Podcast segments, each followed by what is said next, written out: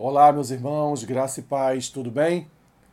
Seja muito bem-vindo ao nosso Café com Bíblia desta manhã.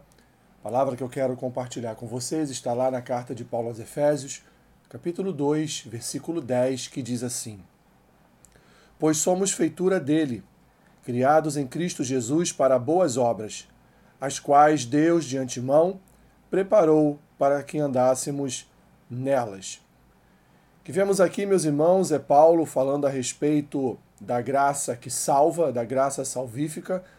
E no final, então, deste trecho da sua carta, ele fala, porque, resumindo a graça, meus irmãos, nós fomos criados à imagem de Cristo, fomos feitos a partir desta imagem de Cristo para as boas obras, para as práticas das boas obras que já estão decretadas desde antes da fundação do mundo, como ele diz aqui, preparou para que andássemos nela de antemão.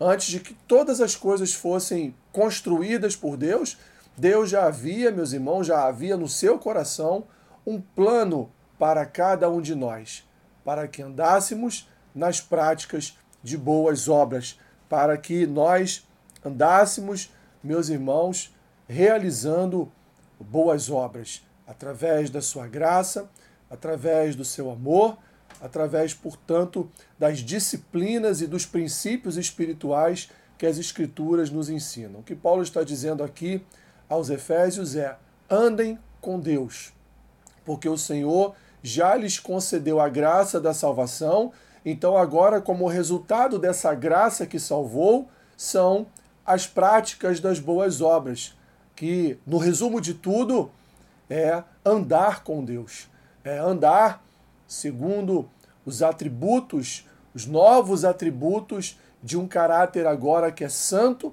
de um caráter agora que é fiel aos atributos divinos. Portanto, meu irmão, minha irmã, nós fomos chamados, a igreja foi chamada para viver na prática das boas obras. Não estou falando aqui de caridade, Paulo também não está falando de caridade, o que Paulo está falando é a igreja deve andar praticando boas obras, a igreja deve andar como Cristo andou aqui, a igreja deve andar segundo a palavra do Senhor, a igreja deve andar é, é, reverberando a bondade, a benignidade, o amor, é, a paciência, a longanimidade do Senhor, a justiça e tantos outros atributos do caráter de Deus são atributos inerentes também àqueles que andam com Cristo. Portanto, se você é nova criatura, as coisas velhas passaram,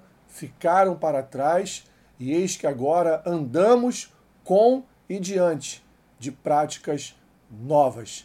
Se você, meu irmão, minha irmã, anda com Deus, portanto, ande de forma com que as pessoas possam reconhecer em ti a graça e o amor do Senhor.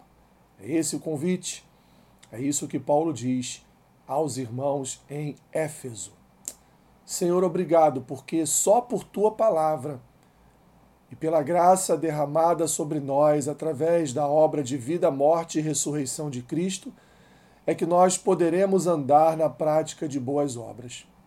Obrigado, Senhor, porque na nossa no nosso batismo nós fomos ali feitos, Senhor, após o sepultamento da nova natureza, fomos feitos ali, Senhor, a imagem e a semelhança do nosso Salvador. Passamos a andar, Senhor, em imagem e semelhança ao nosso Senhor e Salvador. Obrigado porque sem a tua palavra, isso não seria possível a nós.